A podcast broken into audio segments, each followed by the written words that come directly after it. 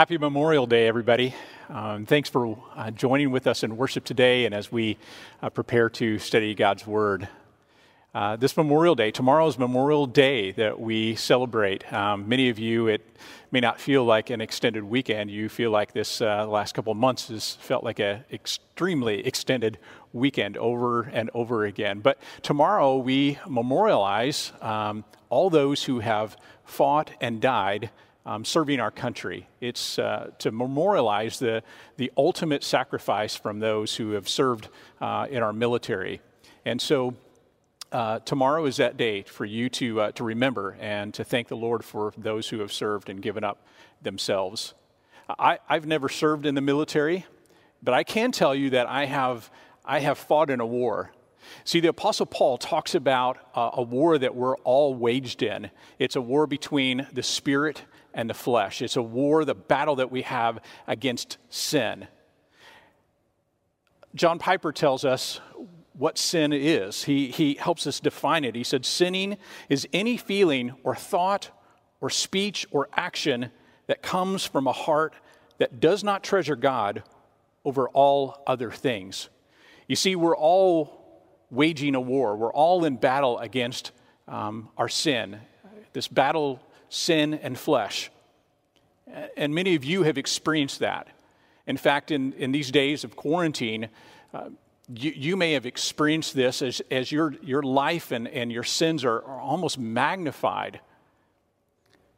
And much of the time, we, we feel like this battle that we're waging uh, is a losing battle, a constant struggle. And many of you have struggled with the same kinds of addictions and actions and thoughts over and over again.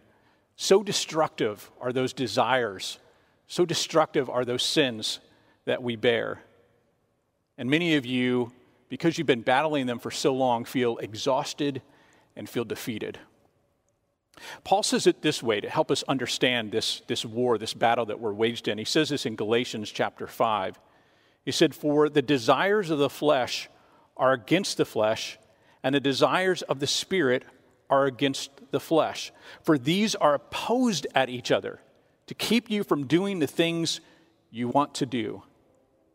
See, throughout history, people have subjected themselves to all kinds of things to attempt to win this war, this battle against the flesh, against sin.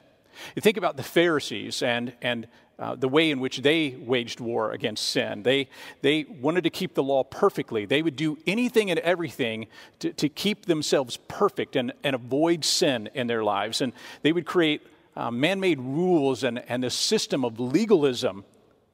But see, the law was given to show that they couldn't be perfect. And so it didn't work. We see the Gnostics, which are addressed here in Colossians, the Gnostics, uh, they, they would see that, that, that flesh wasn't even real. They, they wouldn't acknowledge that flesh was even real, that there was some higher spiritual plane which they, they wanted to try to attain to. And so they would war against the flesh by just ignoring the flesh. They would give in to the flesh by trying to attempt this, this spiritual enlightenment of sorts. They would try to talk to angels or discover these new secrets that, that only they could discover. That didn't work either.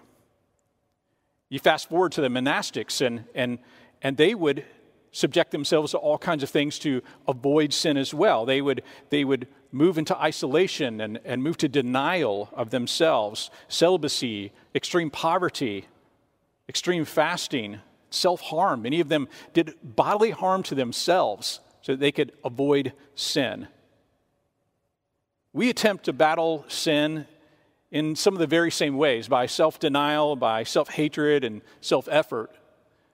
But we understand that those don't win the battle.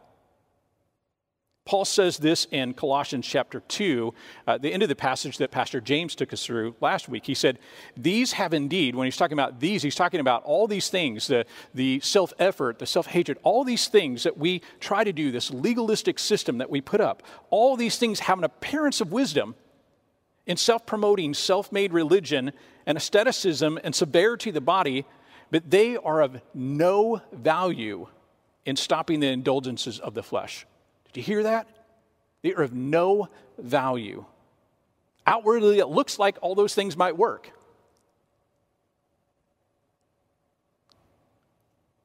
But we understand that those things, our self effort, all the legalistic things that we can put in place, those things have no power ultimately over sin and death. So, what's the answer? What's the answer to this battle that we have against the flesh, against sin in our life? This battle between flesh and spirit that constantly is at odds with one another, that is warring with one another. Well, here's the big idea for today the ability to win the war against the flesh, against sin, is based on our position in Christ and our partnership in his death, burial, and resurrection. Two things I want to focus on today is again, our position in Christ and our partnership with him. So the first is this, our position in Christ. This, this is foundational to the battle that we have. There are a few statements in our passage today that point us to our position in Christ. They are called indicative statements. They, they help us understand um, our position, our standing that we have. It's, it's to establish our true identity in Christ and our current position with Him. And we're going to focus on two of these um, indicative statements, these two positional statements that we find. And so let's start here in Galatians chapter 3, uh, starting in verse 1. It says, If then you have been raised with Christ, seek the things that are above, where Christ where Christ is seated at the right hand of God. Set your mind on things that are above, not on things that are on earth.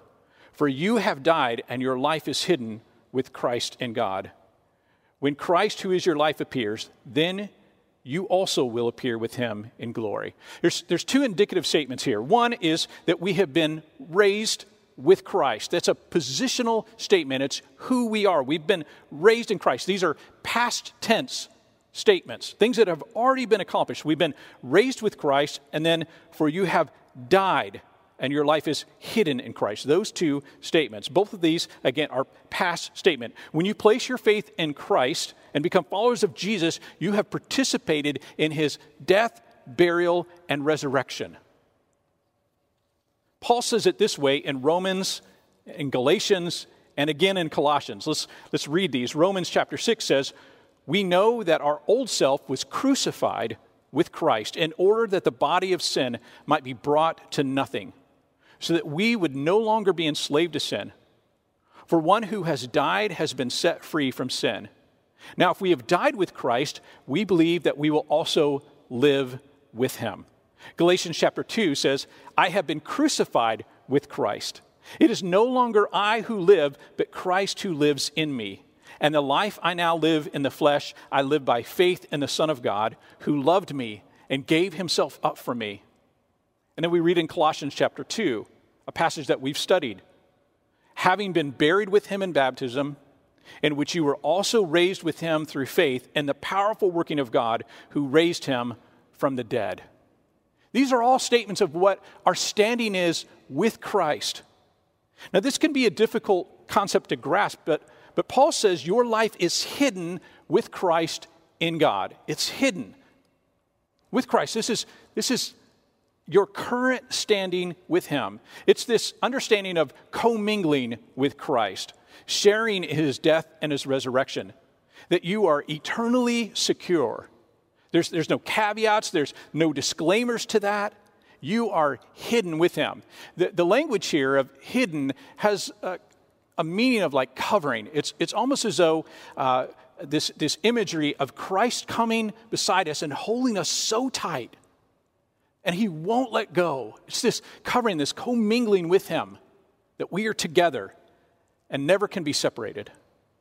Commentator Doug Moo says this He says, The past experience of dying with him and being raised with him is the basis for our present status as people whose heavenly identity is real and secure, yet hidden. An identity that will be glorif- gloriously manifested in the future. This position, this identity that we have in Christ, changes everything when we battle against sin and the flesh. The problem is that when we battle against our earthly sinful flesh, we do so with kind of a misunderstanding of our position and identity with Christ. We forget who we are. We forget that we are bought. We forget that we have security, having been buried and raised with Christ. So you are no longer a sinner, you are a saint. You are a beloved son or daughter of God. You no longer are seen as unrighteous, but you are seen as righteous because of the righteousness of Christ. So many times we have a defeatist attitude in our battle against sin because we forget who we are and whom to we belong. This old sinful person, this isn't you anymore. That's not your identity. You died with Christ, and that old life died with it. And you are now raised to new life with Him. So, if that's true, then why do we still battle with sin? Why is this such a constant struggle for us every single day? Well, the truth is, is that sin no longer has dominion over our lives. It no, has, no longer has ruling power over you. It's no longer your master. You are set free from the penalty of sin, which is death. But sin still exists in this life. It exists in this in between of the already but not yet, between the justified life and the glorified life. We read this in verse 4. It says, When Christ, who is your life, appears, then you will appear with him in glory. See, this life between the, the justified life, our, our standing with Christ, which is secure, got us holding on to us. He will never let us go. That standing and this glorified life of this future glory that we have with Christ when, when we will all join him in heaven in glory, this life in between can be really difficult because we continue to battle the same flesh daily. So, how does this work? How does this, how does this life of the in between work? Well, let me illustrate it this way. Uh, 29 years ago, tomorrow, on May 25th, uh, Lori and I got married. This 20, 29 years.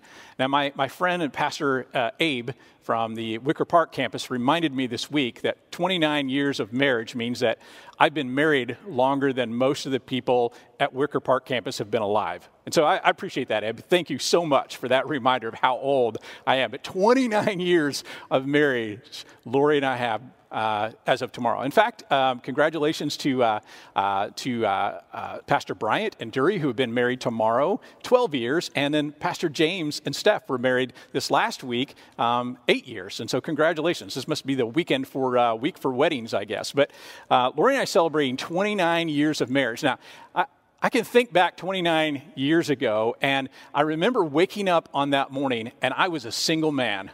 I'd stayed the night at my parents' house and I got up and my mom cooked me breakfast uh, for the last time as a single guy. And so I woke up a single guy, right? And then at uh, sometime in the afternoon, I can't even remember what time it was, but sometime in the afternoon, I walked up an aisle. I stood before Lori. I, we exchanged our vows. And in a moment, I went from being a single man to being a married man my, my life changed. Like my identity went from single to married in a moment. Well, Lori can attest to, to, this fact, and that is, is that just because I was a married man and I had a ring on my finger did not mean that I knew how to be a husband. See, the reality was I was a husband. I'm a married man. That's my new identity. But it's taken me 29 years, and it will probably take me a lot longer to live into that identity to really understand what it means for me to be a husband and a father. And see, that's the Christian life.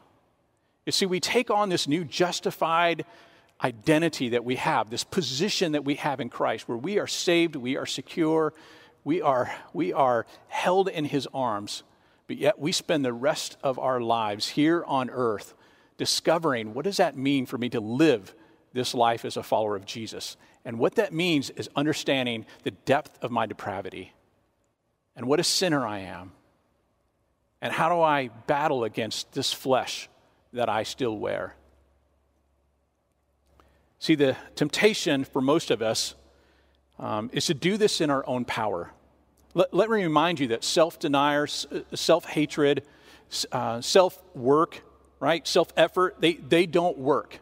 It's like a marriage, like uh, I partner with my wife to make a new life together. So the ability to win the battle against sin, it is based foundationally in who we are in Christ. It is based on our position in Christ, but it also has to do with our partnership with Him. And so the second thing I want to focus on is this partnership with Christ in, in battling sin. Paul now gives us a few imperative statements. So we have indicative statements that tell us about our position. These are things that are done, they are completed, they are finished. But he gives us these imperative statements. These are things that he's, he's it's a call to action, is what he's calling us to do. And so, based on our present position, our identity with Christ, we're commanded to partner in, with Christ in this war against sin. So let's look at two of those statements. There's, there's actually a few that are in uh, this entire passage, but we're just going to look at two today. The first statement, statement is this, and we find it in verses 1 and 2. They're kind of uh, mingled together with the imperative statements and indicative statements. If then you have been raised with Christ, seek the things that are above where Christ is, seated at the right hand of God.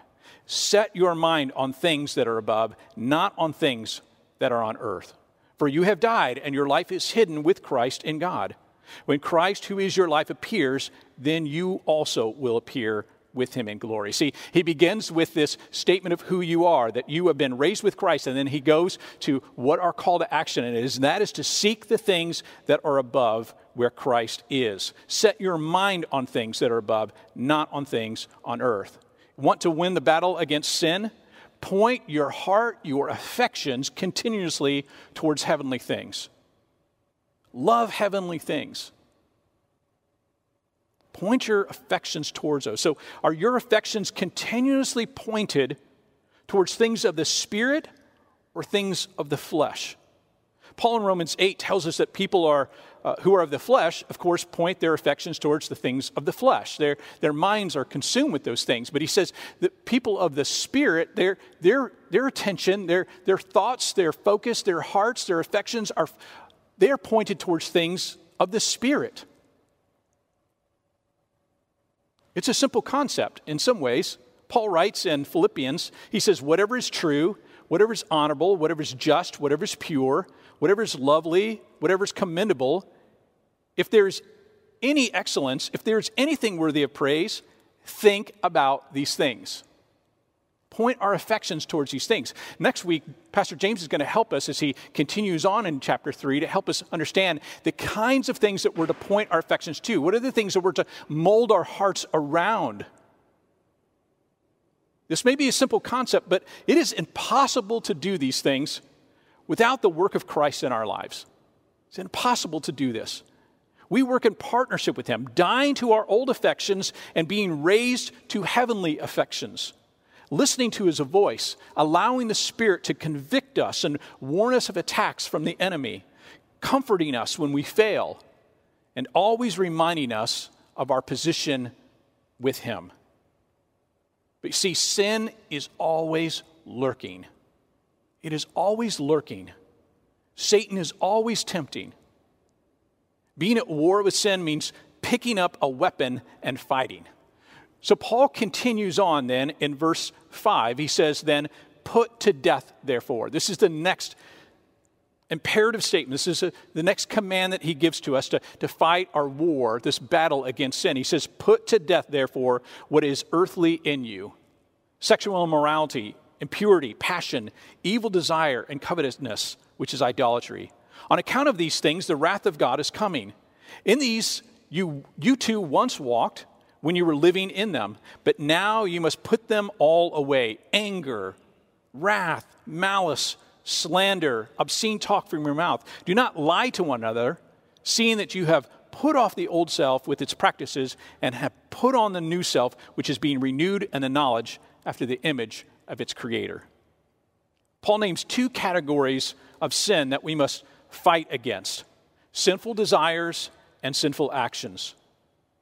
They're all seriously disastrous in our lives and in the lives of those around us. I want to encourage you this week. We, we don't have time in our message today to really look at all 10 of those. I want to really encourage you to spend some time this week, maybe picking up a Bible commentary or, or, or Googling some of these things and, and some safe websites to look at what does it actually mean in those 10 sins? What, uh, what kind of effect do they have in my life?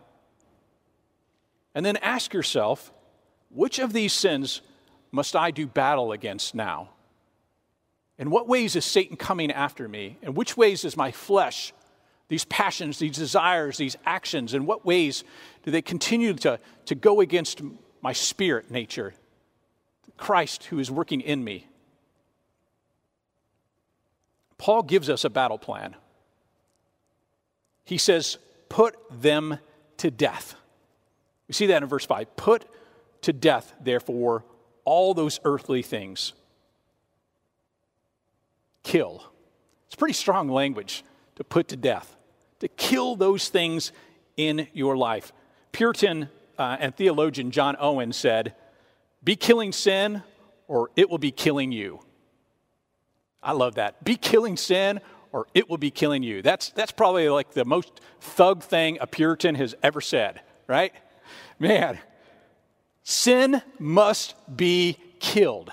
It has to be killed. It is not something that you coddle. It is not something that you hold on to. It's like a rattlesnake. Like you don't, you don't become friends with a rattlesnake. You are going to get bit every single time. We don't coddle sin, we kill it. Christ did the work on the cross to kill the sin. We join and partner in his death, continuously putting death, putting to death that remaining fleshly sin until we are then renewed in the knowledge after the image of our Creator. This is a continual process that we, we partner with Christ in. It is not something that we can do on our own. So, how do we kill this sin? He says, kill it put it to death. Like, how do we do this? Well, it's interesting because Paul doesn't exactly tell us how to do this. It, in fact, if he did, we would probably try to package it in some way and, and make it some legalistic list of things that we need to do in order to kill sin. But killing and putting to death sin, it really is, in some ways, it's different for every person. And it's different in, in different seasons. As we partner with Christ, we, we do whatever it takes to kill sin in our life. There's no perfect formula, there's no perfect plan. We just never surrender. See, at times what happens is we get disheartened and, and so we, we give up on the fight. Or sometimes we diminish the sin and we set it aside and, and we don't see it for what it is, is that it is, it is something that destroys our life. The one thing that I see in Scripture over and over again, even though there's no perfect plan for, for battling sin, the, the one thing that I see in Scripture that, that happens in the life of a believer is that always starts with confession and repentance. It's a heart that cries out to God and says, God, I can't do this. It's impossible. This, this sin has taken over my life. It consumes my thoughts and my heart. My affections are not toward, uh, turned towards you. God, I desperately need you. See, it always starts with confession and repentance. But your battle plan may be very different based on the sin and the circumstances and the season. And so I want to encourage you I want to encourage you to do whatever it takes to battle this sin. For, for some of you, it, it's going to be a 12 step program you need to get in. Some, it's going to be counseling that you need to engage in. And some, it's having an accountability partner or, or um, leaning into spiritual disciplines. For every person, it may be different. I've had friends who have battled addictions and uh, sin for almost all of their lives. I've had friends who have battled pornography, battled um, uh, dependency on drugs and alcohol. I've seen the devastation in their lives. And sometimes I ask, why is it that some people are healed? Like they cry out to God, and it's like just this automatic, like God just answers and they're healing them. And then there's others who just, it devastates their life and they just cannot get a handle on it. There's some who struggle with anger, they just can't forgive. They're holding on to hate and to malice. Others of you continue to lie, sometimes at work, sometimes your, uh, your loved ones or your spouse. Some of you slander others. You want to stop. As we, we so badly want it to stop in our lives. We, we, it, it comes out of our mouth or, or the actions happen, and we just like, Lord, why, why won't it stop? Some of you today are feeling incredibly defeated by this war of the flesh. You're feeling overwhelmed. So let me encourage you with a couple of things today.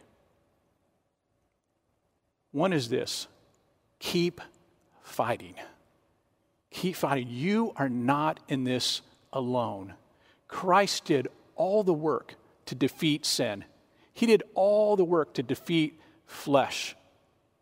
You, you don't have to worry about your eternal, if you've placed your faith in Christ, you don't have to worry about your eternal home. Like you know where you're going. The glorification, it will happen.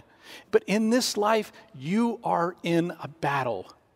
Know this if you are fighting, if you keep fighting, it means that you're winning the war, that you haven't laid down your armor, you haven't laid down your weapons, that you are still in the battle. And it's an indication that you're making progress. This is the sanctifying work of Christ in your life. I, I love what John Piper says about this. He says, conflict in your soul is not all bad.